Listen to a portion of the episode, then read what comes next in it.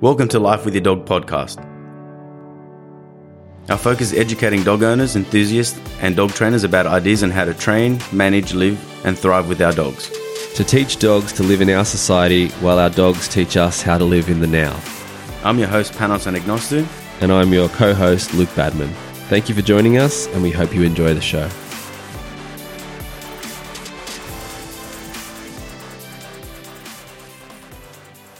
Welcome back to the Canine Paradigm. I'm your host, Pat Stewart. I'm joined in studio today by my co host, Glenn Cook. And across the table from us, we've got the boys from the Life with Your Dog podcast, returning for second or third Second time. Second time? Second time. Second time. It's been about two years. Yeah, so it's Luke and Panos. Thanks for Welcome. having us. What's boys. Panos' last name? And Agnostu. Oh, well done. What a well good man. I know it all. And his real name's Panagiotis. That's right. I know the whole lot. Hey, there Nucci. Poochie. Yeah, Nuchas Pooches. Not today. It's Panagiotis and Agnostu. I, I speak Greek. Good man. Well, I mean, I know how to say his You name. did well.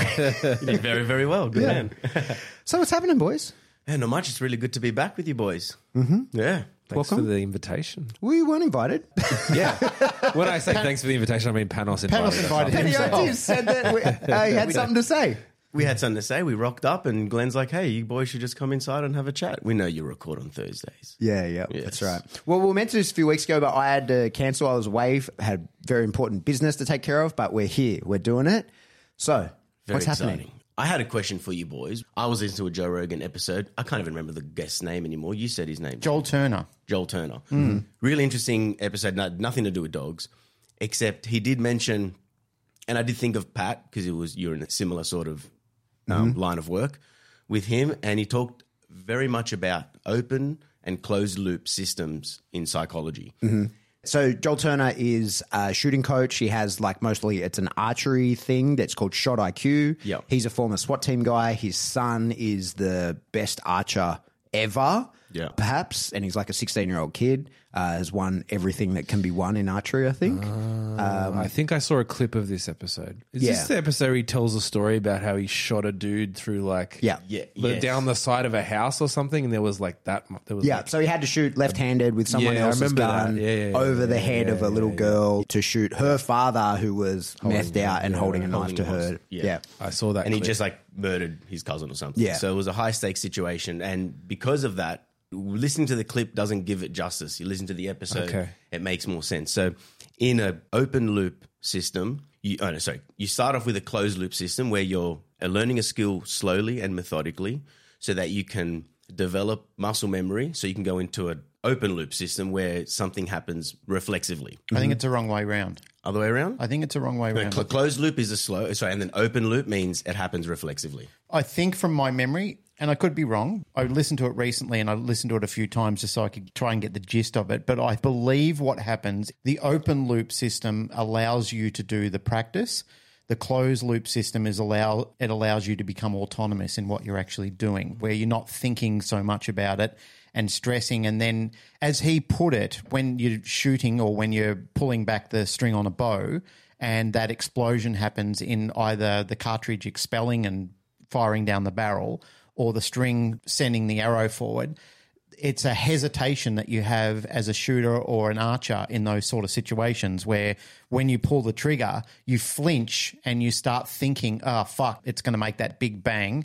And then the butt of the rifle is going to come lurching back into my shoulder or hmm.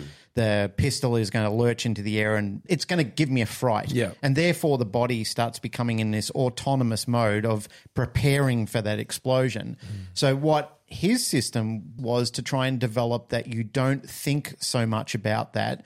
You know it's going to happen. You allow for it to happen, and you even psych yourself up. It's kind of like counter conditioning. If I think about it, I'm sure you're going to weigh in in a minute with your thoughts on it. But I kind of listened to it, and when you were talking to me about it, Panos, I thought, well, if this is relative to what we're doing in dog training, it's, basically counter conditioning yourself to not feel those effects and then to reprogram yourself. So he and Joe Rogan were saying that when they talk about it, he has a word saying, "Here we go," to prepare yourself that here comes the shot. Here comes like he's pulling back the string on the bow when he's going to send the arrow forward, but then he starts having a chant and mantra to prepare himself for it so he doesn't shock himself into thinking fuck and then overanalyzing everything and then think fuck I'm going to miss it now. He prepares, he starts thinking here I go, here I go and either send it or whatever word that they have then conditioned themselves so they don't allow themselves then to start overthinking the reaction of what's going to happen next. What made you think of dog training when you were listening to this? Hmm. So, like, because what I'm curious about, because I listened to the podcast when you said I want to talk about this,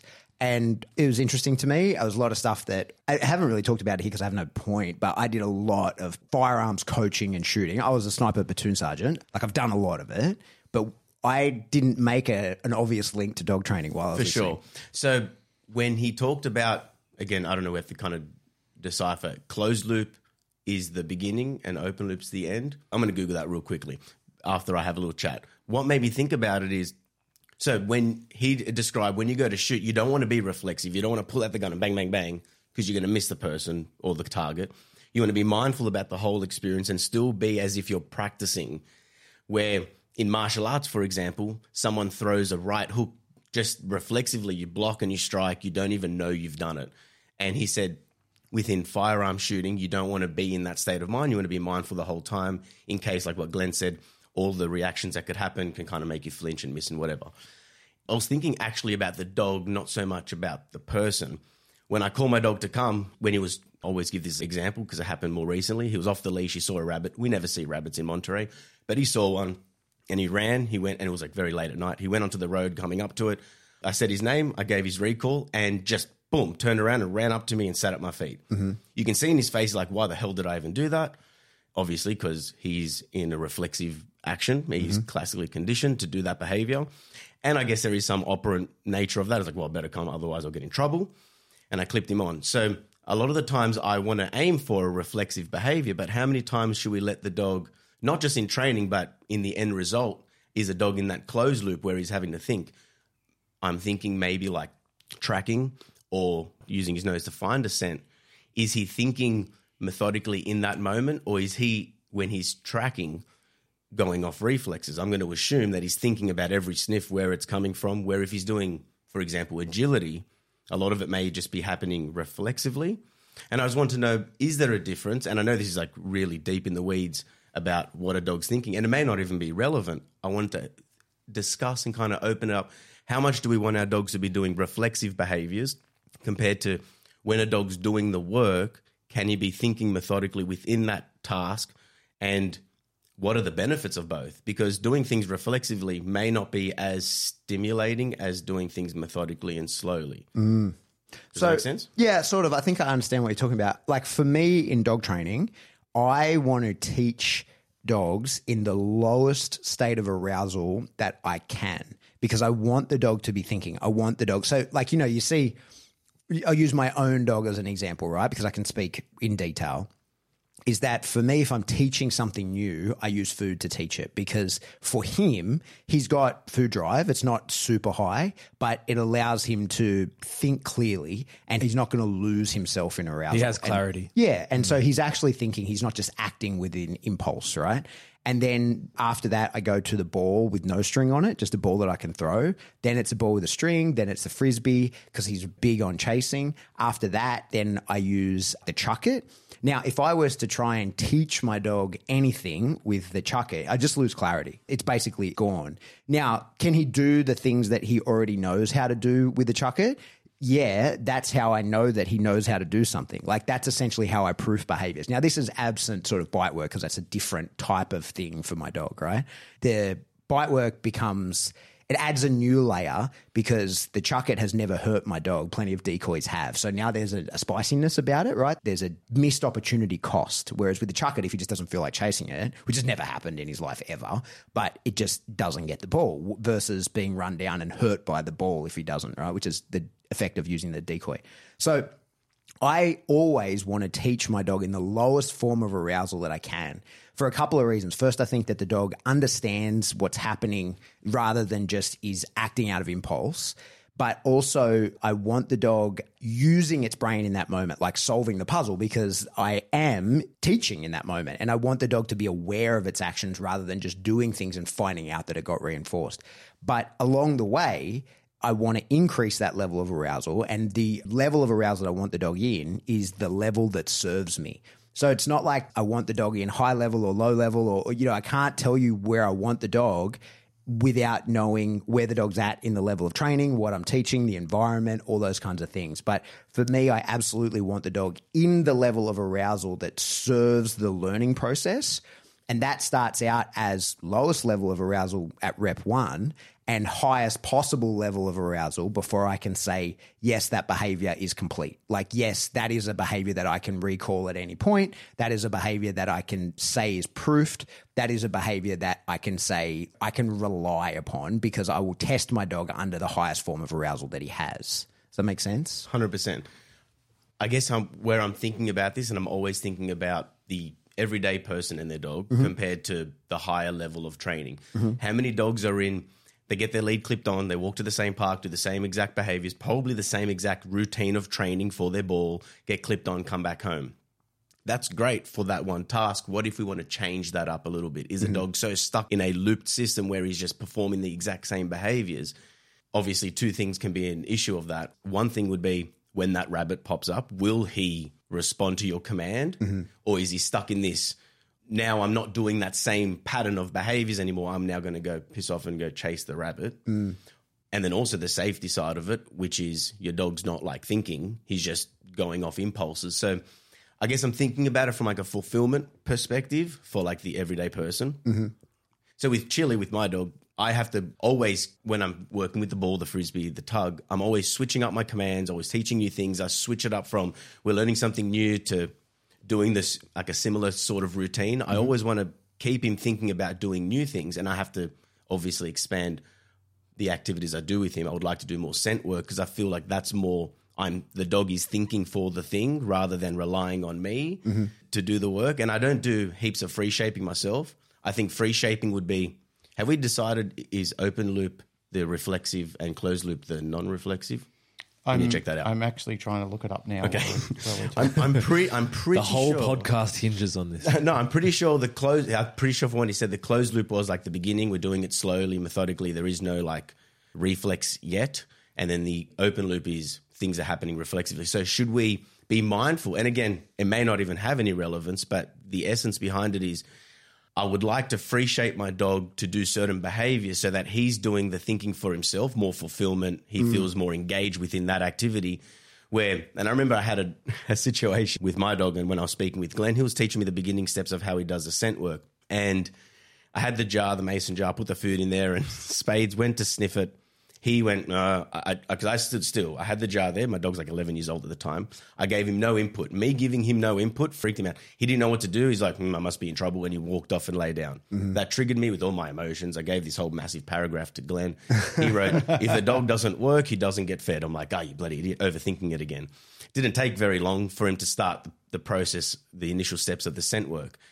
I found that I helped my dog so much that in the presence of not helping him at all, in that context anyway, he didn't even know what to do. Mm. Where you see some other dogs, like when we were doing group class, we were doing the the activity, dogs off the lead in the basketball court, one minute downstay, recall, bed at two meter distance, and then a middle from the bed. Some of the dog, like one of the dogs in particular, has been doing a lot of free shaping.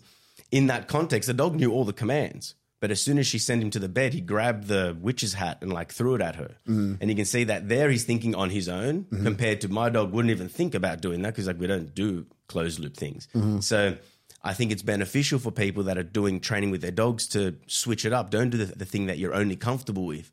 Do the thing that's going to serve the dog, but also give opportunities where he can be thinking. So, like for example, and where it resonated the most is from practicing martial arts.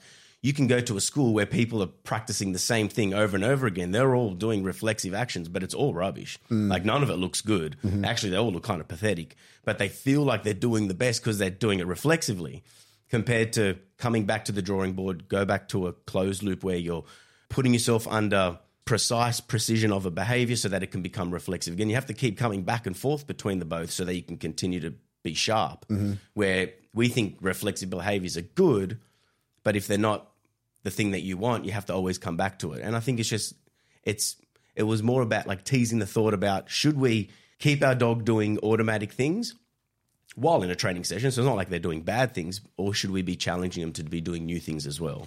Mm. Okay, I'm Talk to me. I'm going to insert here because I Please. think you were right and I was wrong with the initial explanation. So You are from forgiven. That. Thank you. In here, the explanation is a closed loop movement is a movement that is performed slow enough that you can stop it anywhere within the movement based on the feedback you gain while moving. Throwing requires an open loop movement that becomes automatic through repetition. Yeah. That's it. So the open loop is the auto- Op- yeah, open loop means it's now automatic, yeah, Yes. and the closed loop means that you can stop it at any time. And I guess it's important for shooting. And I guess I wanted to, whether on air or off air, to to discuss with you how, like, because you've done it for real, is that in that moment of taking that shot. I remember when I went hunting for the first time ever with the bow and arrow, climbed this massive mountain. I had no idea what I was doing. The compound bow was way too strong. I ended up giving getting beside us from like pulling this really heavy bow back. The first shot missed and I only had one arrow on me. My guide was next to me, but something just overcame me. I ran up to the tree, pulled my knife out, hacked the arrow out, and I just started chasing this billy goat. I'm, I'm, I'm running through the bush, and there was a Bear whole Grylls. there was a whole herd of these goats. This guy starts like jumping up on the kids, are hurrying him up, and something happened. I stopped, focused, looked, pulled back, bang, and I got him right through the jugular, and he like died immediately. We harvested him, we ate him. Everything happened perfectly. Oh, was that your survival course thing? That you That was one of yeah, that was Yeah. The, the so I did four of them, but one of mm. them was about bow hunting and like learning how to do it properly. Yeah. I just thought that was interesting. I had practice, you know, hitting the target, obviously, very little practice, but I thought there was something into that. It can't be very open loop because the thing's moving and like your heartbeat's racing, you're tired, you're up in the mountain, there's rocks on the ground. So you have to be thinking about every single movement you make. That's you're solely in the moment rather than going through the motions of like, for example, this could be a bad example, but rolling in jujitsu, I'm only a white belt, so I'm pretty bad at it. However, there's times where you're just doing things and sometimes it just falls into place. You're like, oh, that's pretty cool. But you don't want to be winging it all the time. So you want to go back to the closed loop, refine your skill, and then hopefully make it open loop. And I like to draw those conclusions. And the last episode that I just recorded, just a very short one, talking about analogies and metaphors. And Roger Wallace, who listens to both of us and he's an awesome guy, he said, You talk about being anthropomorphic, but how do you draw the conclusion about using analogies and metaphors, which is very human related? And then he said, But then you say, pay the dog for the work that he's done. I think it's important to know the analogies so you can connect the dots so that you can then implement that within your everyday life. And I The think the analogies are for us, not for the dog. exactly. That's not anthropomorphic when we're talking amongst ourselves. I mean, we have to have forms and laws of communication. Otherwise, Boyd and I have been talking about this religiously, like for three weeks. He heard the podcast we did, and he is a firm believer himself. And the way that we're explaining things and the diatribe of vernacular that people are coming out with at the moment is just ridiculous. Like the terminology is so incorrect in so many aspects. But that's why we have to use stories and analogies sometimes to try and explain something because in lots of aspects we're getting so far off the track of what is reality because people are inventing language.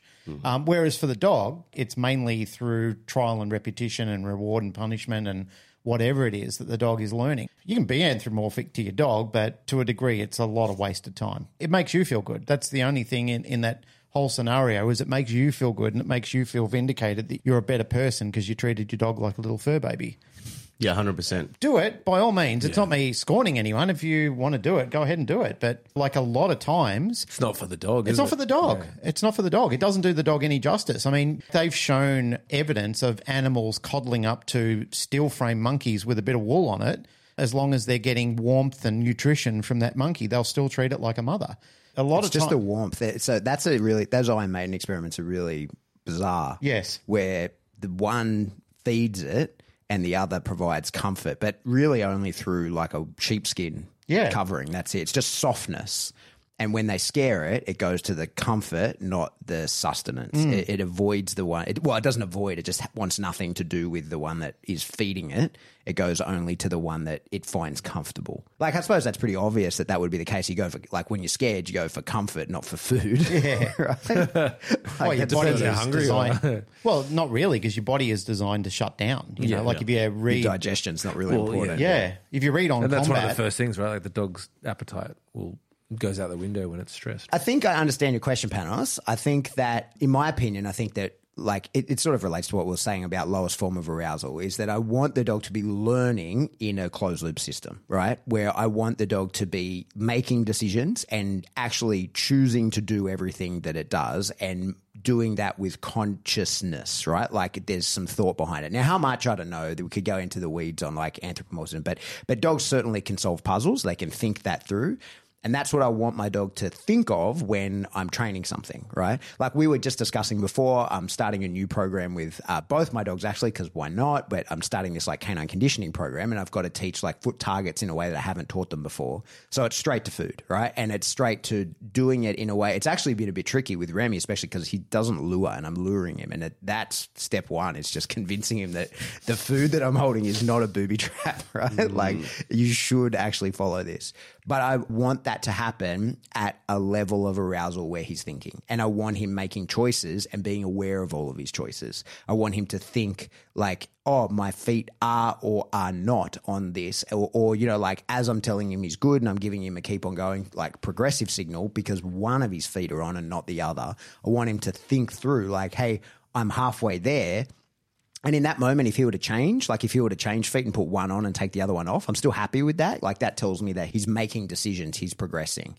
But by the time I want to call like a proof of behavior, like by the time I want to say, yeah, that's in my Rolodex and I can use that whenever I want, I suppose within the system that we've explained, like that's now open loop for the dog. Like I just want the dog to react. I just want it to happen and I don't want any thought process from it whatsoever. I want the dog just like reacting to the command as a reflex response. And I think to relate this back again to more of the, the shooting stuff is like we used to talk about it's a very common army saying, I'm sure you've probably heard it, but like slow is smooth and smooth is fast. So we just, and you know, Bart would say speed comes through understanding. So there's never any rush to get the dog doing anything fast because going slow is how you can get them to do it correctly. It's slow is how you bring in accuracy. And we always say like speed is good, but accuracy is final right? And so that's what I want along the way is that I'm more concerned that the dog is accurate in what he does rather than fast in what he does. And the speed will come when he knows what to do and he doesn't have to think about it anymore. Now he can start to react quicker. Yep. He start he can start to be more sure of his actions because you know I've done it nice, slow, and smooth for 150 reps, and it, I haven't changed anything, and it always led to reinforcement. So I don't no longer need to think about what I'm doing now. I'm just smashing through it. I'm just going on to the one thing. And then as well, once you start going into the idea of a open loop system is that you need to be at a variable schedule, right? Because you need to be going like do this, then do this, then do this.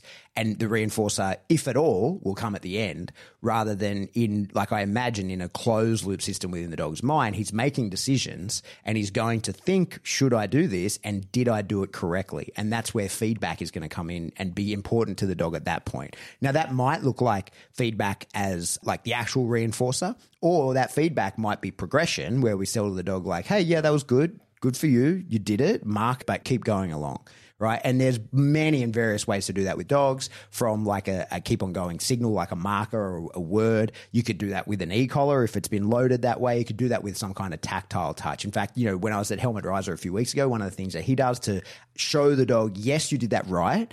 There will be progression, but you're not being reinforced. Is this like white finger thing that he does, which is just touching the dog behind the ear for five seconds. So he walks up to the dog, touches it behind the ear, and then tells it to do something else, mm. right? So the dog then goes, Oh, that's reinforcement. But the reinforcer is progression. I get to do the next behavior, mm-hmm. but you're telling me I did this one correctly.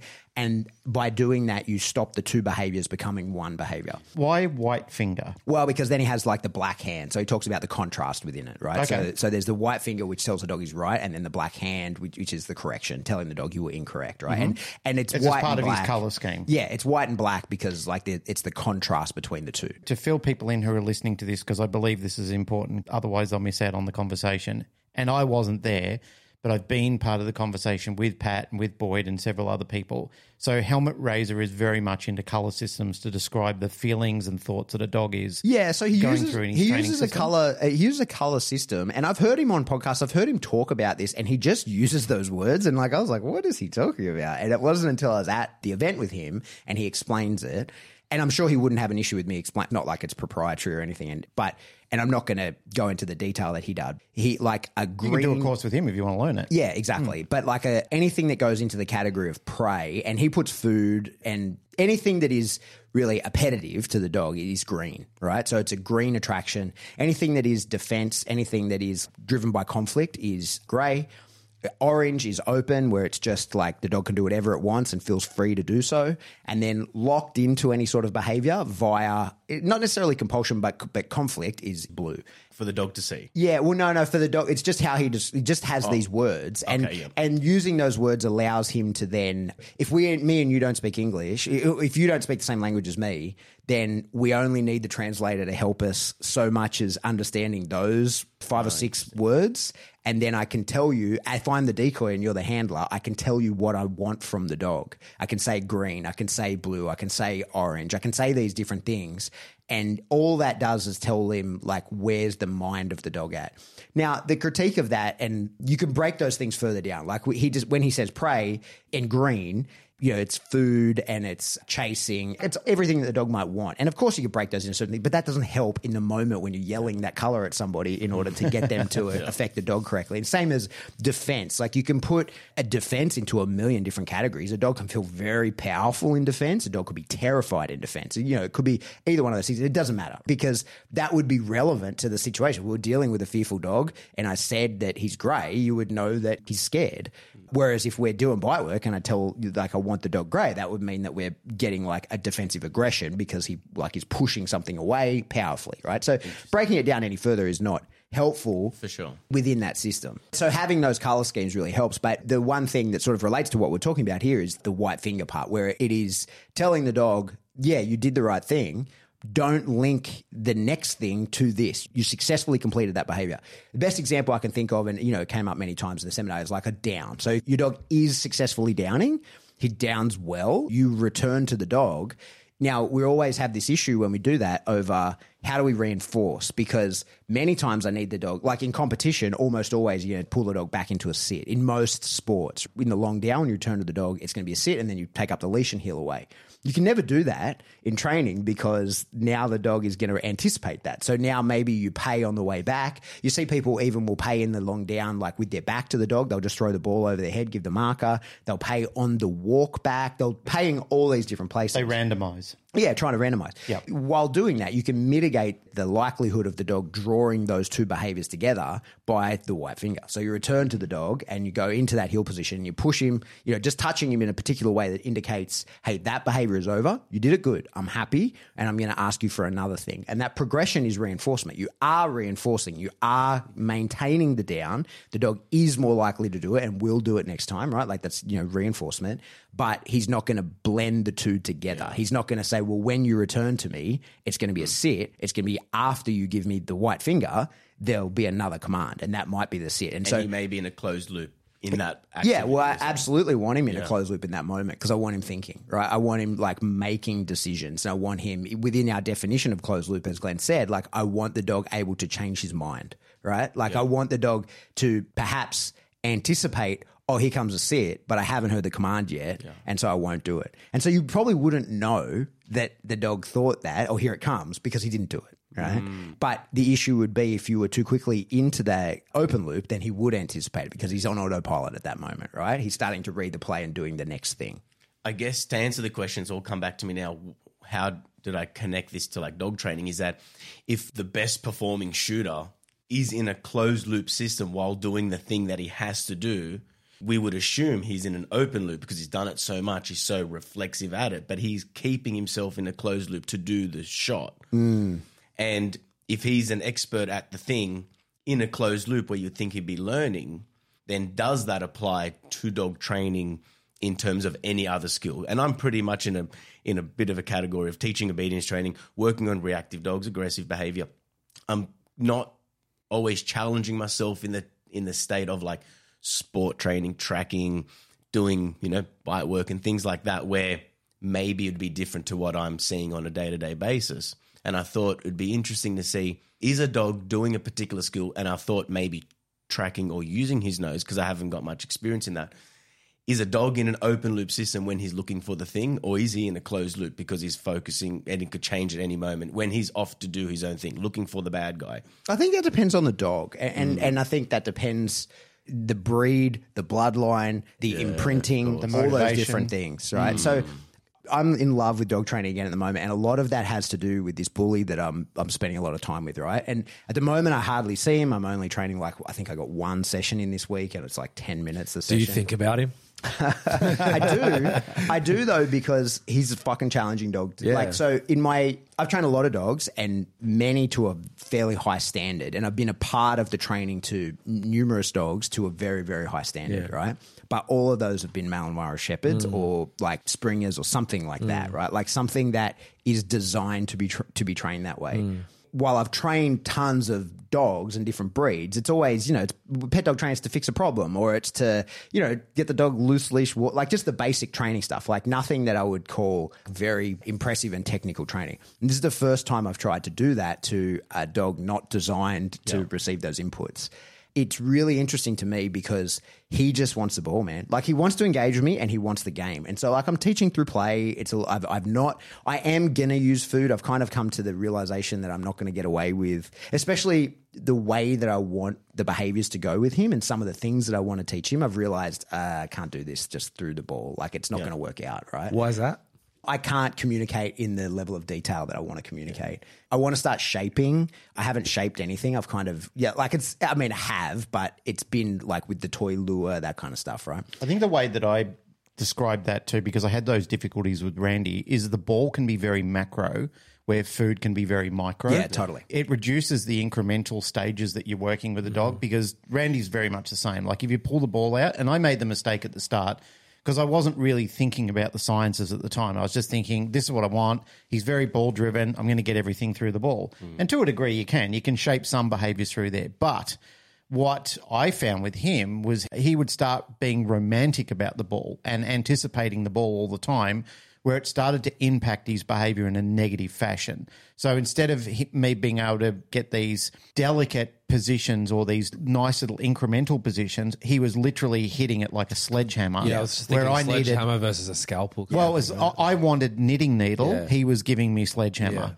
When you wise up about these sort of things and realize, no, this is not the way to do it. I need the finesse of a knitting needle now. Mm. I need to go back to food and I need to do it where it doesn't create that conflict with that so much arousal that the dog is thinking, ball, ball, ball, ball is life.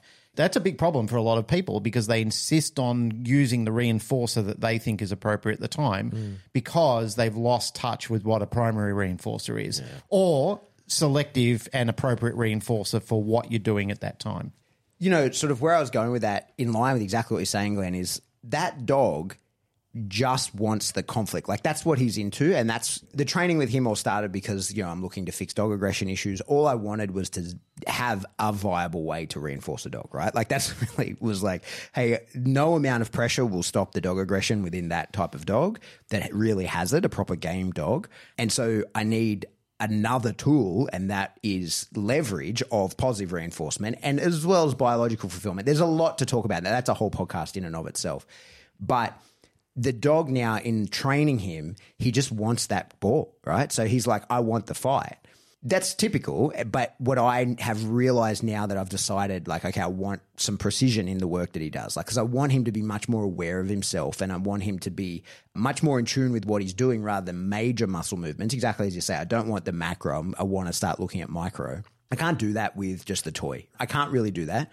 I can't. Like, I'm sure there's people that can, But their I brain, can't. some of their brains just aren't wired to think that way. No, but that's either. exactly it, right? Mm. And so when I train most Malinois, for example, by the time you're teaching them stuff, the ball or the toy or, or the food even is almost just stress relief. So dog wants to solve the puzzle. Remy is a, a he loves to learn. You know, an example I was just talking about this with Kevin Lai during the week is that he's injured all the time. I haven't even brought him today to do work, right? I think he might have broken his foot again, right? But anyway, last month when he's been out here for the two weeks, the first two weeks of the month, I brought him and he's injured. I don't want to risk him like aggravating his groin injury that he has but he needs to be fulfilled in one way or another, right? So I would just put him on the table and I'm training a bunch of new decoys. So he got tons of bite work, right? He's just on the table in a way where he can't, he, he's you know, clipped up by the collar. He can't injure himself any further and he can bite to his heart's content. The problem is, 20 minutes later, it's like it never happened, right? He's totally unfulfilled. And when I get him off the table, yes, he's exhausted, but he's not happy because he likes to bite. He likes to bite people. He's really into that. But that isn't what he's built to do. That's not what's mm. important to him. So for the last two weeks, when I would bring him, we would do obedience. We would go back to doing like really strict obedience. I want him to heel in a very particular way. I want him to do retrieves. I want like one of the things that you know I've been working on is taking things off of decoys. So like if a decoy has a stick in his hand, and rather than not that this will ever be assessed, but it's just something I like to teach. What I did enjoy teaching him is like take something out of that decoy's hand. That's a fucking hard thing to teach a dog to do, right? That kind of stuff. Then when I gave him bites, I had to pick him up by the collar and like literally walk him and staple him onto the decoy. The biting was short because now he's in like a stretch position. I didn't want to leave him there for very long. Much happier dog at the end of it. And the dog goes home and is satiated, like, and is easier to live with and is happy because he got to solve the puzzle. He was, he likes to be squished in the box of, like, as Helmut Raiser would explain it as blue, like, he likes to be trapped in those behaviors and he likes showing me, look how good I'm doing the things. Look, I'm doing the things. And he likes being challenged. He likes getting things wrong every now and again. He likes, like, being in a flow state of only getting things right, like 80% of the time. Mm. And I set him up to, like, challenge him. I get to the point where I'm not certain he's going to do this.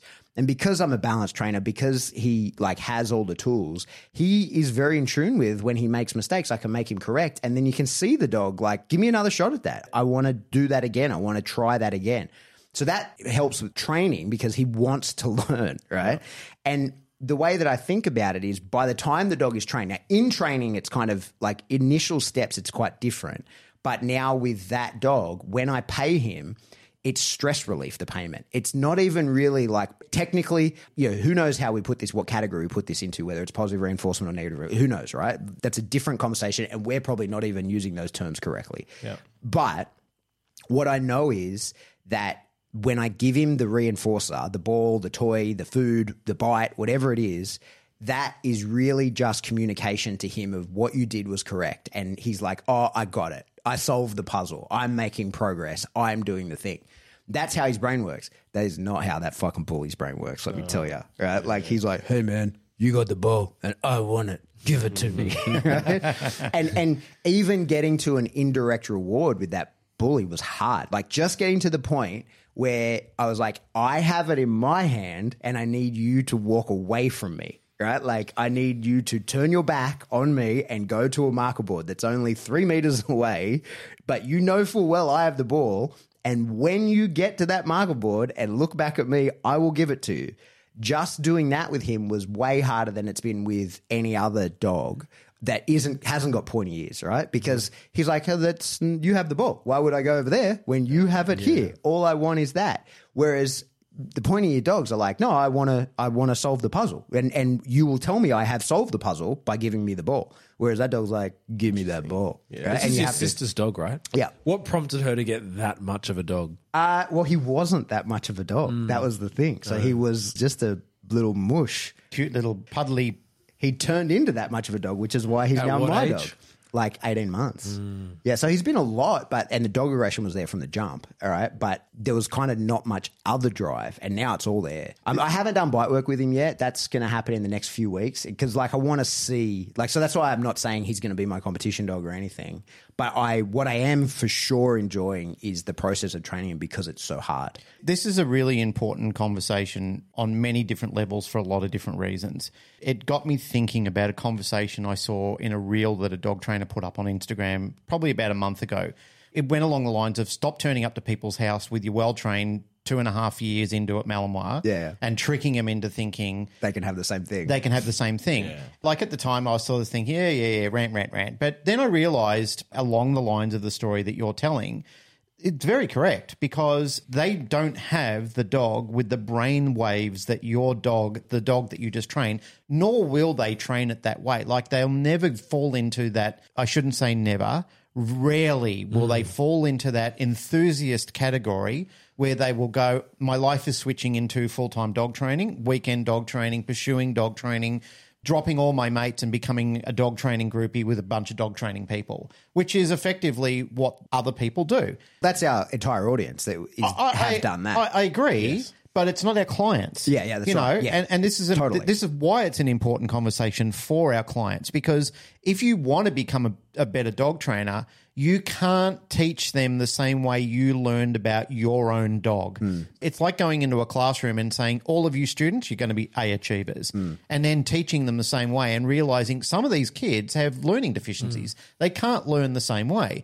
You know, and that's why that conversation about your bully is so important. and, and people have really got to take that on board because that dog approaches life and thinking about life and reinforcement in a Totally entirely different different category And a than really what Remy or Val does or Randy or Mando or whoever. So we do ourselves an enormous disservice by insisting that the way that we've trained our dog and that obsessive, enthusiastic mindset, not that there's anything wrong with that. I'm not attacking people for saying that. It's just it is a form of deception when they pull that dog out. Now, if you pull it out and say, this is my dog, and this is the routine that I spend weekly training this dog, and this is what I've achieved over two and a half years. And it is a discipline. The reason I'm showing you this is because this is a Belgian Shepherd or a Shepherd or a Rottie or anything like that. It's a very high drive dog. And what I'm showing you is my Michelangelo, what I've crafted from a dog that if I didn't do this, it could be notoriously bad behaved. It could be, you know, a bunch of things. But it's a little different than your dog. And I need to know what limitations you have around training. What are you going to do? How much training are you going to commit to your dog? How much are you going to put forward to it? Once you sort of establish that, then you can say, okay, so what is this? And you said it in the last podcast Remy's your business card. Yeah. Fine, good. It's not about tricking people and saying, oh, this is what you're going to get. We're going to do a session a week or two sessions a week. You're going to do fuck all training yourself and you're just going to have this dog. What they need to know is you can have something like this in the ballpark of it if you commit to what I committed to. And if you don't, you won't get that. You'll get a lesser version of that. And that's completely up to you. It's like when people show me abs. I know that. You know, at one stage in my life, I could probably have a nice six pack. The problem is, I've cake gone- is fucking delicious. Exactly right. So I know that I could improve my own health and well-being, and I could look much, much better Yep. if I did the same obsessive workouts that they did in the gym every night, eating steamed chicken breast Yeah. and broccoli. You know, and basically going through a life of sufferance and discipline. Fine, hmm. nothing wrong with that. All power to them. I admire those people for doing it.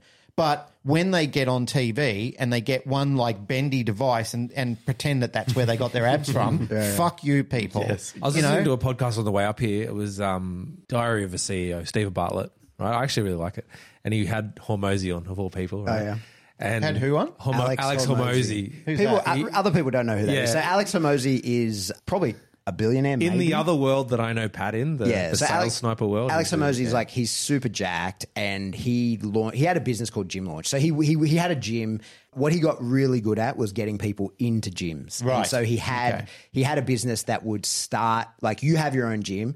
He would fill it for you. Teach them how to do it, and he basically, gets yeah. basically everybody, all his new members first month, right? And then Yep. disappears on you and goes to the next place and does it. And then he's grown that into a giant. That's an app now that people get called Gym Launch. He sold that for I think eighty million dollars Yeah. or something like Nice. that. Yeah. That still owns part of it, and he is now a like he's like a business mogul guy, yeah. but he's like in his mid twenties. Nah, he's 32. oh, is he thirty two? Yeah, yeah, right? yeah, okay, He so- sounds like a sort of a Dan Blitzen sort of dude. yeah, it's sort of. Mm. But for me and Luke, who know him from That like world, sales yeah. sniper stuff, he will be a bigger household name Yeah. in time. Yeah, yeah, yeah. Yeah. He's on his way. And he said a line which, when I heard it, just reminded me of NEPQ, like Jeremy Miner. He said, Change happens when the pain of staying the same becomes greater than the pain of the change, right? Mm. So, like, before that, nothing will change. So, it's like if you want a well behaved dog, you want a well trained dog, well, the pain of having the not well trained dog, by definition, has to be greater than the pain of having the well trained dog, or the pain of not having the abs has to be mm. greater than doing what it takes to have it. Mm. Otherwise, you'll never do it. It. has got to be an internal shift. Mm. You can have people ridicule you for being overweight or not having a well trained dog or whatever it is, and they can literally pound you with mm. insults of whatever category. It's only until you decide, for whatever reason it is, what you're running to or running from. Yep. And I agree exactly. Pressure is external and tension is internal. That's what that is as well, right? So it's like, yes, you have to have you have to come to that decision Yeah, that's a good saying. I like that. Yeah. Exactly. I'm going to segue it to the other thing that I wanted to discuss was after going to the seminar, JJax, a week and a half ago, there was a couple of things because there was a couple of my clients that have attended, they do GRC training as well. And some of the advice I said to him, because I saw him at group class like five days later, and she was like, I don't, I don't even know what to do anymore. And I'm like, ah. And I said to her, take five things, write down five things you learned from it, and just try to implement it within the next month. Don't try to rebuild your whole structure of training. I don't know how it feels, the paralysis of analysis, because quite to the contrary, we want to be better, we want to learn more, but when you try to take on so much, especially in two days, you know, eight hours a day of learning, I've gone to like 30 seminars or 20 something seminars. So I remember when I, and I remember clearly after um, Forrest and Josh came out, the week of, after they finished, I was like, I'm no good. I'm doing it all wrong. I need to change everything. And that was like super uncomfortable because first of all, it's just it's limiting my growth. It's not it's hindering it, not adding to my growth. And also, of course, maybe I can overthink. I think everyone that listens to me probably knows me as an overthinker. So I can paralyze myself. But I really find that after seminars, you can be inspired to do so much stuff, but then you change all this stuff when you're training your dog. Your dog's looking at you going, What the fuck are you doing now? The problem is, Panos, is it's not inspiring to your clients who are still at a lesser volume than what you are. Yeah. We had a really good training night with all the Canine Evolution staff the other night. We had people interstate that had to dial in, and we had all the local teams here.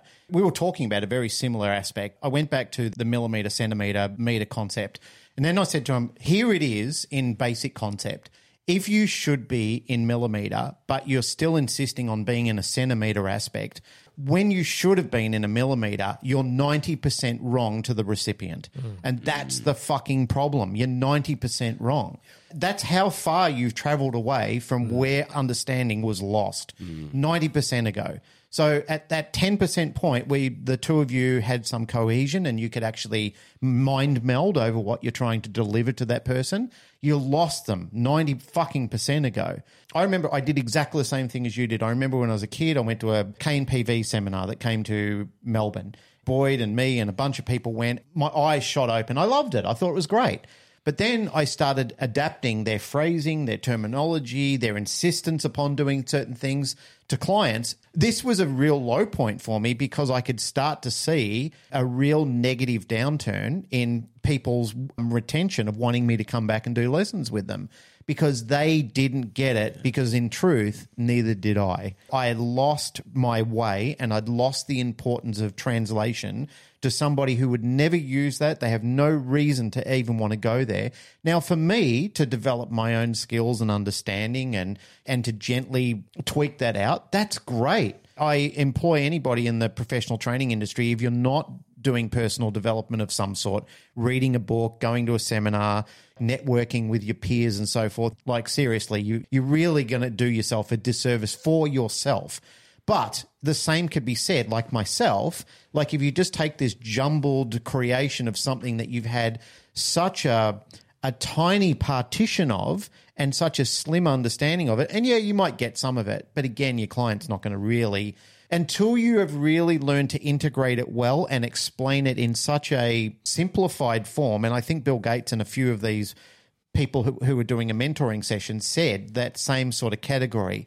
Unless you can break it down to explaining it to a five year old and then realizing where the difficulty is in that conversation and how to then tease that and rip and tear that apart until that then can become part of the five year old conversation, it's not really beneficial to anybody. All you're doing is trying to sound impressionable and intelligent, but the the minutes of the meeting were basically missed. Mm-hmm. You're putting your audience to sleep because they mm. just don't understand and they're not going to follow through. And in in fact, the problem is not putting them to sleep. The problem is you're intimidating Confusing them. them as well. You're intimidating and confusing them. And that is a wretched thing to do as an instructor or a teacher mm. and somebody who's is supposed to create and mentor minds, you're destroying them. You're teaching them to be intimidated by I think that is the mark of a good teacher as well, is someone who can explain like a really complicated thing to a five year old. Yeah. You know? And if you it's like you're the filter between what's really complex and what like someone on day one should be able to understand. Oh, funny thing about that, that's a good one. Years ago, this is years and years ago, when I was still in Melbourne, I had a school contact me and wanted me to bring in a detection dog. It was a primary school, and they just wanted me to do a talk on it for the kids and show the dog doing a basic search. And I took my mate, he was from the army at the time. He was in counterterrorism and blah, blah, blah. He was doing something along the lines of that, but with explosive. And he came along to sort of educate us and build our knowledge on it. He was sitting in the back watching me do it. He said, Can I give you some constructive criticism? I said, Sure, man. He goes, Really good demonstration. He goes, But you don't know how to talk to kids, do you? and I thought, I don't. Because he said, you were talking to them like they're university people, and he said, and all they wanted to do was pat the dog. and, and then I realized Yeah. I missed the point. Yeah. I mm. missed the point of what I was there for. Yeah. Like I could have made it really basic and fun and talked to the kids in a really basic format. But I kind of went in there and I switched into teacher mode and I thought, no, I've got to make a really good day of this and impress the teacher. The teacher I'll show these five-year-olds. The, teacher, the teacher couldn't give a fuck. They just wanted something to calm the kids down and give them something to look at. And all they were asking me about, like, what does the dog eat? I'm going dog food. because for me, I was kind of thinking, aren't you interested in what I'm doing here? They just wanted to pat a dog. It was either they're going to invite you in or the local fire station, mate. So Well, I just think sometimes we miss the point in, in Yeah. some of the ways that we want to communicate to people sometimes, and it really it's a lesson to behold for the instructor themselves course. if they're ready to receive it. I think our role as dog trainers, though, is to solve the problem. And, Yes. and so you first have to understand what the problem is. And that comes down to asking and actually sort of interrogating, like, what is it? Why? Getting to the actual cause of it. And then coming up with a plan to solve the problem in a, in a way that is doable by the person. And that template, for me, that's what I think of. And I deal with everybody from average pet dog owner to people who are competing at a really high level and are coming to me for to try and squeeze half a point out of something, right? Because they're like, hey, I heard you might have a, a technique that will help my dog not react in the tiny flinch that he has when someone throws a can curtain in front of him, right? Like that might be one of the things that I do. And then the next client might be the dog barks at people walking down the street, you know? So like understanding the problem and then that determines how you're going to solve it, right? Yeah, exactly like right. rather than saying like, "Oh, I know the path to solving the problems is via you know my my very detailed understanding of behavioral science and operant conditioning, classical conditioning, ethology, putting the whole thing together." For some people, that's really good. That's totally what they're into, and they're ready to have that conversation. In fact, that's why they've started the conversation. And for others, they're like, "Mate, I, some guy I know gave me your phone number, and you're here because like I've got an issue with my dog, and I only want that issue fixed. I'm absolutely not interested in spending more than I absolutely need to on solving this problem. And I think that's our job is to get to the bottom of that and and and understanding for ourselves our own training is solving a very different problem to what our client's problem, right? Because we are training for training's sake. That's what I was saying before mm. to you know come back around is that I train my own dogs for training's sake. Yeah. Valerie is old, right? My own personal dogs that are mine. Valerie's old and isn't going to do anything, right? She's my pet, but I still train her all the time, right? Like she's doing the same program as Remy at the moment because why not? I enjoy doing it as much as she enjoys Still, doing and it And it's beneficial for you. You've got you've got a canvas. it's to all paint on. practice, Mm. right? And whereas like I'm training that bully for training's sake. Like the, the problem that he had is long fixed. That's long fixed. Now I'm just doing it because I enjoy doing it. And so the majority of my clients, if they fit into two categories, one is that they just enjoy doing it and they're going to compete. But the other is it's their job, right? So mm-hmm. like a lot of, yeah, probably 50 50 is my work between people who, and their job is interesting as well because some of them work the dog for a job and others are trainers that are teaching other people for a job, right? So having to get to the idea of like, okay, where are you going with this? Like, and what are you going to do with that information?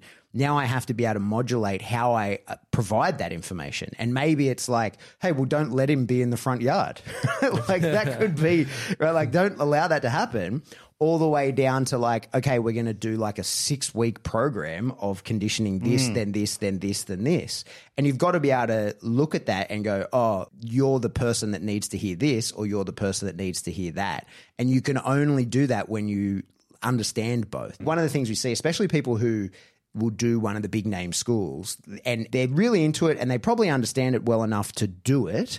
But then when it comes time to answer questions about it, they can't because their knowledge of it is sufficient to do, but not to teach. Mm-hmm. And we see that all the time when people say, you know, they question them, and questioning them is fair because some of the things that the big schools do is outside of the norm, and that's why it's behind a paywall, right? Like you got to pay to get that information.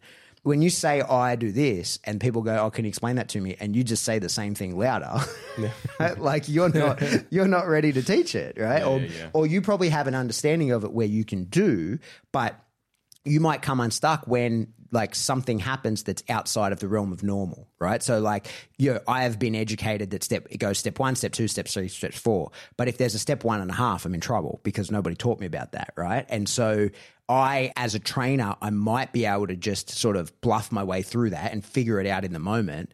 But chances are that same person can't explain to you what to do because there's an element of skill involved in the doing, but there's a completely different element of skill involved in the explaining. Yes. That makes sense. Hundred percent. Absolutely. And I Entirely. guess from the seminar perspective, it's more about you want to be humble enough to take in new information and not have so much of an ego going, I know it all. I don't need to go any seminars. I don't need to learn anything new. The problem with like it's good to be humble to bring thing in. If you're too much humility to be like, oh, I always have to learn more, then you're not crediting yourself to what you know, and then you can cripple yourself by going, well, I just heard someone else say something that I thought I knew if you don't know that they're saying the same thing in a different way, you're like, I need to change everything. And I think Yeah. from the trainer's perspective, you don't want to cripple yourself. You want to add on to yourself. So take things on baby steps. Like, you know, write your things down, implement within a month or two into whatever work that you do, however you, you dog train, if it's just for your own dog or if it's training clients. But add on to what you have. Don't just shut everything down. I think that's one thing that I, I've learned big time from seminars, and I think I put that into other areas of life. Like, you know, I like to work out my body, but I'm not closed to just we only do it this way. You want to be open enough to be functional, especially as you get older. Things are changing. So I think as a trainer, you're the one who's absorbing information to put it out there. But to in the pursuit of learning stuff, you don't want to learn less from it. Do you know what I mean? Does that make sense? I think if you sort of break down the benefits of going to a seminar, it should be to create awareness and also to directly talk to the person whose system that you've gone in there to learn. You actually get to meet them. You get to have like a tapas of what capable of delivering. Mm-hmm. You get, if you're lucky, you get to bring your dog out, which is, it's only an introduction to what they've actually got. Then, if you're interested in it, then you can look at pursuing it further, which is what you must do. You know, like you must look at, at pursuing it further and saying, now I've got the taste of it. Now I've had the entree. Now I really need to invest in the main course. We're still at the tapas stage. We're still at getting a tiny little morsel, a, a tiny little taster. Now I've got to really decide is this where I want to go? I like the style of the presenter, the instructor, the teacher, whoever you want to call them. I love their style. I love their format. I love the new information they're bringing out. After that, then you've got to say, well, I do love it. I want to pursue it. Then I need to become a student of that person hmm. and dedicate you to their teachings rather than you know, it's like that Katy Perry song, Baby, You're a Firework. You know, I know people whose brains are fucking, you know, like they go up and then they just explode. And then they're all over the place, scattered like a firework. They just can't focus. They have no single purpose in life at that point in time. They're everywhere. They want to collect a bit of this and a bit of that. And that's why they become so confused and even in conflict with their own thoughts because they just don't know what they want to do. They're in this system, they're invested in that system, who are usually diametrically opposed to each other. Mm. Even though there's similarities, it's many systems that are actually designed to contrast each other. Mm. And it's, uh, or conflict, be in conflict with each other. That's what I'm trying to say. And that is the difficulty of what happens when people go off on too many tangents because they're trying to find themselves, they're trying to find out what they actually want to do. Whereas I think they they get so overwhelmed and so overworked with it, they forget about enjoying it. They've lost purpose in enjoying what they're actually doing and what they're delivering. And I think that's a sad point for anybody to just remove the dog training out of it. Anything, because you feel like you're a lost child when you're doing that. That's when I talk to people and they start getting imposter syndrome and they start feeling shit about it. And this is not by any means, we're not talking about people who don't have talent and shouldn't be teachers. We're talking about people who do have talent and should be teachers, but they're just so confused with all the mixed information that's coming into their head. Do you think that kind of ties in a little bit to what we were speaking before we started recording about we're developing armies, but we should be developing an empire? if you're out there like myself, I don't really have like I'm basically a one man show. I have people help me from here and there, but I'm doing my thing. If you're not part of a greater community trying to aim for towards the same thing, you can feel lost when we should be together trying to help each other, build each other up, not have this scarcity mindset of we're competing against against each other. That's a long and very layered rabbit hole where we're mm. getting into that conversation, sure. and it's probably it's a good conversation, but we're kind of near the wind up. Hundred percent. Um, started. baby. Well, that conversation is a like I said, it's a good one about getting more cohesion in this industry amongst each other, and that's where empire building has to come involved in it. That's a bit of a cliffhanger to leave everybody on, but it's just too big a conversation to sure. have because that's probably at least half an hour to forty five minutes to sort of rip that in into gear. But I guess to finish it off, I think it's important to be thinking about the greater picture. Don't be thinking about just yourself. I just want to jump in there quickly because Pat talked about it, Luke talked about it, you talked about it in your own way. But every great instructor around the world in different philosophies, whether it be Bruce Lee or Stevie Ray Vaughan, I, I remember introducing a concept or a thought that he had about learning guitar better and Bruce Lee's indoctrination of martial arts, they all say the same thing. Start slowly, learn the technique, and then add speed to it later on. Like if you listen to them, if you listen, if you really listen, that's what they say. Slow down, take your time, learn the technique, love the technique, make the technique, and then you're into open loop territory because you now know the technique. You know, like while you're developing yourself and you're in closed loop, you can say, cool, I'm learning this, I'm learning the actions around it, but then you learn it and you feel good about it, then you're ready to move on. you know, you can you're ready to build and go upwards because foundations are being set or floors are being generated and they're stable, they're structured, it's proven. You know, it's there. You can actually see that it's ready to go up to the next process. But that's what we we're all greedy. We all want it now. And we're really indoctrinated into that world, I think, where we're getting everything super fast and we're mm. getting our way super fast, but nobody's ready for it. And the best people that I've learned from and the best people that I've surrounded myself with, when I listen to what they're saying and when I'm paying attention to their learnings and their teachings as well, is they all say in their own way, slow down, learn to love it, take your time. When it feels right, when it feels autonomous, then move forward. You're ready to notch up from that point in time. I get so fucking cranky with myself. Even now, now that I'm a little bit more sensible and my maturity is kicking in more, when I realize that I'm doing this, when I watch a dog training technique and then I try and emulate it and I realize, fuck, that's five steps ahead of where I'm at at this point in time. I need to break it down and really find my footing in the beginnings of this so I can go forward and then I can emulate what I saw that instructor do. And it doesn't matter what I do. You could talk about anything that you put in my hands. I must learn it until I'm comfortable to move forward. Otherwise, it's going to be an absolute shit show.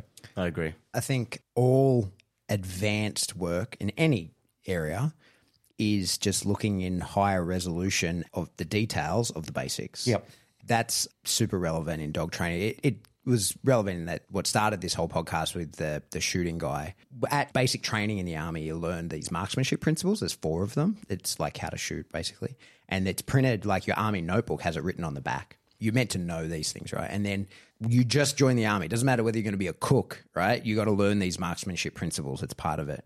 Many years later, I went on to a really advanced shooting course, and it was just the marksmanship principles. Like it was just the same Is thing. that like stance, breathing, trigger, pressure, yeah, pretty trigger much. sight? Yeah. Like yeah. it's position hold firm enough to support the weapon. Yeah. Uh, must point naturally at the target without undue physical effort. Aiming must be correct. Shot must be released and followed through without disturbance of the position. Yep. And so you'd learn those in like an hour long lesson when you start, and then later when I did a really very advanced course.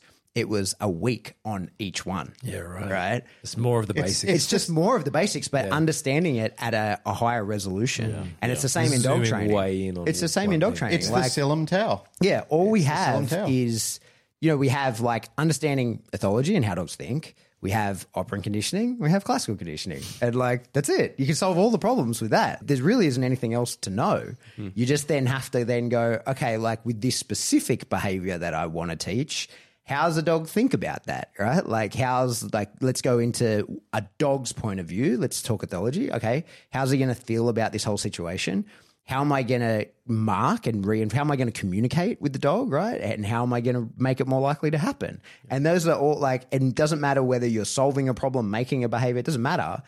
The only things you need to know are all the same, but you just have to go into more detail and more resolution. And the difference between a person who is able to teach the basics and then a person who is able to get extreme precision is just more of the same, right? Like just understanding and, and really thinking through at a finer level the same things. It's just the same stuff.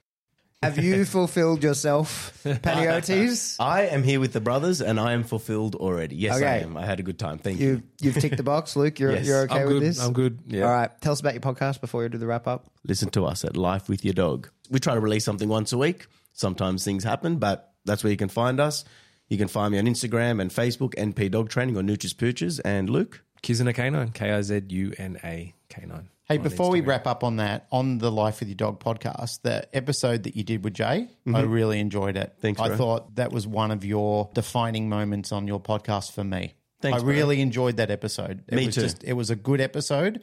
I like the questions that you put to Jay. I just love the philosophy about it. I'm a bit of a fan of Jay's anyway. I Yeah. like the way he as a philosopher is of the life through his eyes and experiences, but I like the way that you teased it out of him too. And just the way that the two of you were sort of integrating yeah, together. I think we like- gelled I- in I terms of like a, um, the way that we think. I think Yeah. there's a, there, there was something that connected, and that was the first time I ever spoke. It was great. To him It was a ever, really, so- it was a really good episode. Thanks, it, bro. it really had me engaged to want to listen to it and want to finish it. So Appreciate you know, it. Like I listen to your episodes. Um, some I like, some I don't. It's like everybody else's. I mean, not every album has uh, a hit on. For sure. You know, it's the same with our show. Some resonate really well with people and they love it, and others like crickets. But that one was fucking gold. Thanks, bro. I will try to that do. was gold. I'll try to deliver more of that. Maybe because Luke wasn't in it. I know when I'm not. I know when I'm not needed. Uh, Luke, Luke always helps me, and, and You I've do. learned a lot from Luke. That's for sure. No, Luke, Unfortunately, it was a Monday morning. I was busy. Getting American people Selling on is stuff. tough. Yeah, yeah, it's tough. Tell us about it. That's why we've been unable to have guests so much because we're recording in the evening now. It- it- the timings It's like just don't 3 work. a.m. in New York right now. But I, I like to talk a lot, and Luke has really taught me how to ask questions and like shut up and listen. And Glenn always gives me some good feedback, so we're always learning. And just for anyone listening, don't hesitate to do something incorrect because you should always learn from it. It's better to do something and fail than do nothing and just sit in the corner or in the dark. this whole podcasting thing has been a great education. I get to have a friend across the table to me, listen to his experiences, think about things that Pat's gone out and said and done, and guests that we have on the show. And I think if you if you're missing the point of that yourself as a interviewer or somebody who's involved in a conversation, you've missed the point. You've missed the bus. All right. All right. That's it for another episode of the Canine Paradigm. I hope you like this episode. I hope that you share it. I hope that you leave a, a positive review. But what I really hope is that you get onto our mailing list. Oh, the daily ah. stoicism. Because we have it now. we on have your a Pat mailing holiday. list. We finally did it. If Did I it? Yes, he did. Pat did it all by himself. We got a mailing I've list. subscribed. If yeah, if I sign up, what do I get? Nothing yet. We're just we're just mm-hmm. figuring that out. What we have is a mailing list. Accolades. What you'll get is an email. That's it. I don't like we, uh, emails at some point. The mailing list will be told eventually when episodes come out. Once we set up some automations for that, eventually you'll be told about events that we're doing. Eventually, I'll be pitching my new course to you. There'll be lots of different things. Eventually, eventually we'll inform you of our sponsors. But right now, nothing. You Yeah, just go we'll on the definitely list. put our sponsors. What on was there the for catalyst for the mailing list? And I, I think I might be able to. I'm going to let you answer it, and then I'm going to see if it was what I thought. We're trying to wrap up the show. We're never going to finish this. You know? I think Meta is going to collapse. Correct. I think that the company Facebook is Beyond going- that, yeah, and this is for anyone who has a Facebook group or an Instagram page for that matter, you don't own that. no, They could take it from you tomorrow. yeah, And they do. If they want to give you negative punishment, like- they will slap that out of your hands. I truly think Yeah. that what's happening. I mean, this is probably relevant to our other jobs, but Yeah. uh, or my former other job. But the shit with TikTok at the moment. I mean, we did a thing for Patreon Yeah. a long time ago, and I said TikTok is either going to take over or get banned. Yep. and they're trying hard to fucking ban Yep. it. Australian government's banned it from all devices. Yep. Uh, Chris Minns used it to win the election and then banned it like the next day. yeah. So well played, sir. so TikTok's problematic for many reasons, you know, from people's points of view. But Facebook, I think one of the things that I didn't understand until pretty recently, sort of understanding more about business, is two negative quarters, and that's the end of your business. Like you're done. People will dump the stock and you'll collapse. And that is not far away from happening with Facebook. It nearly happened with Netflix. Netflix found a way out. The way that our economy works is on this idea that everything grows forever and it's just not going to happen. And Netflix, that was terrifying. Uh, That was the main catalyst, was when Netflix nearly collapsed. Having like a really popular Facebook group, let's say, like you guys have, or like anyone, without, let's say, a mailing list to, as well, it's like having one of the most profitable restaurants, let's say like a McDonald's or whatever it is, right? On top of a volcano. Yeah. and you just don't know when that thing's going to go off. I don't have anywhere near as much insight because I haven't been involved in that marketing profile like you guys mm. have. However, what has always alarmed me is when people just get banned for some of the most insignificant things and that they literally just shut down their page. Yeah. And I just think, wow, that is incredible control that they have there.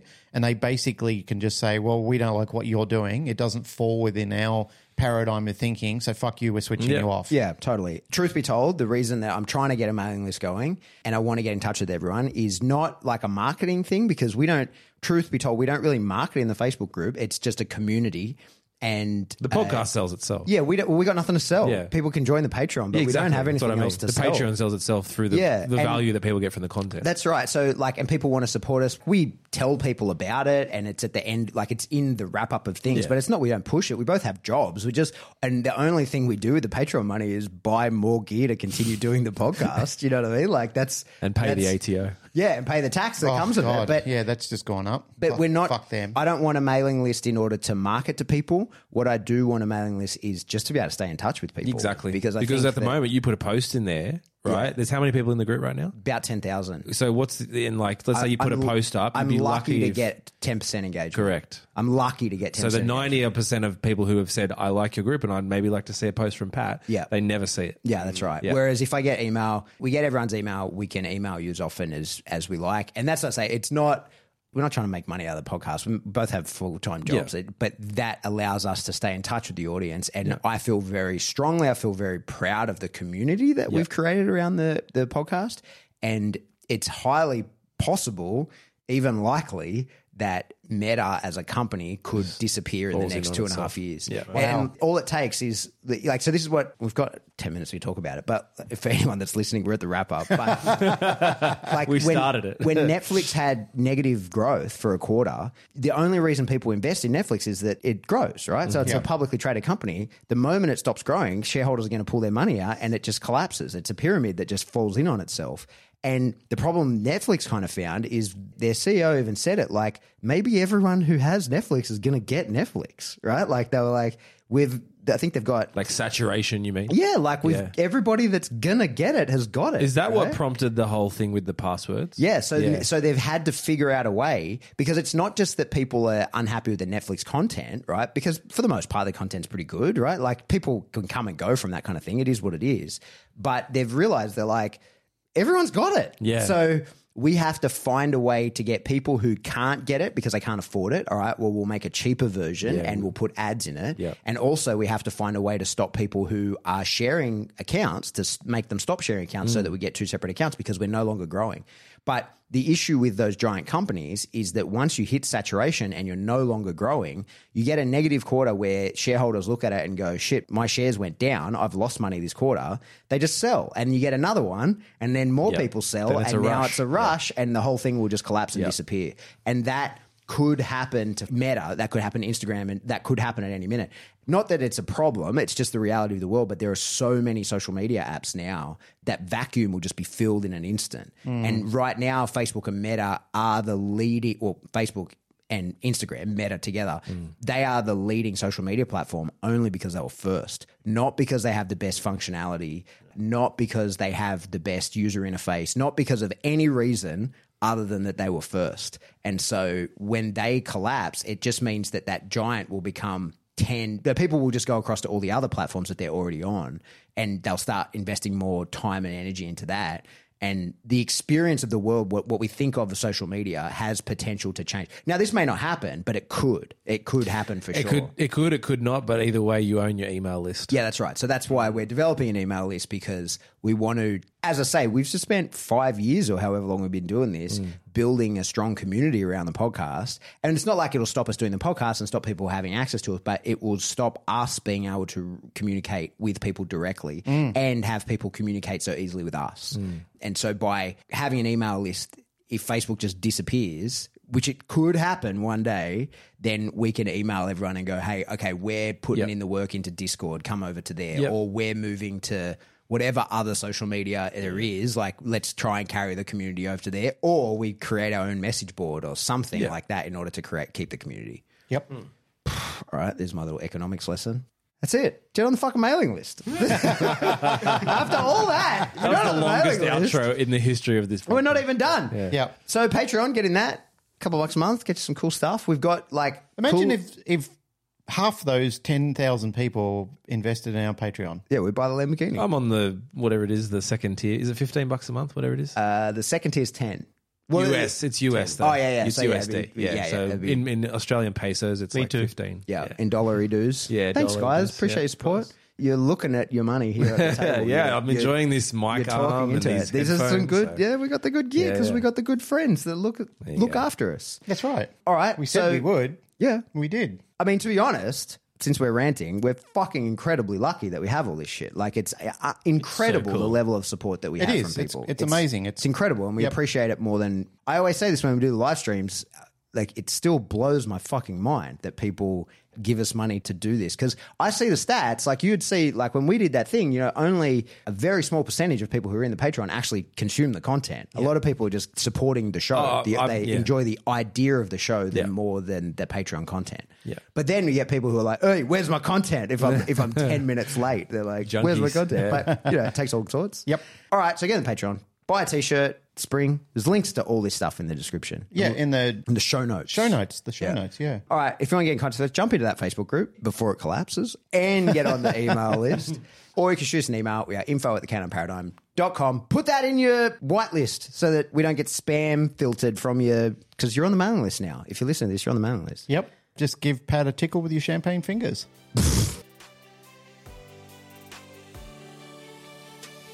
Thank you for listening to another episode of Life with Your Dog.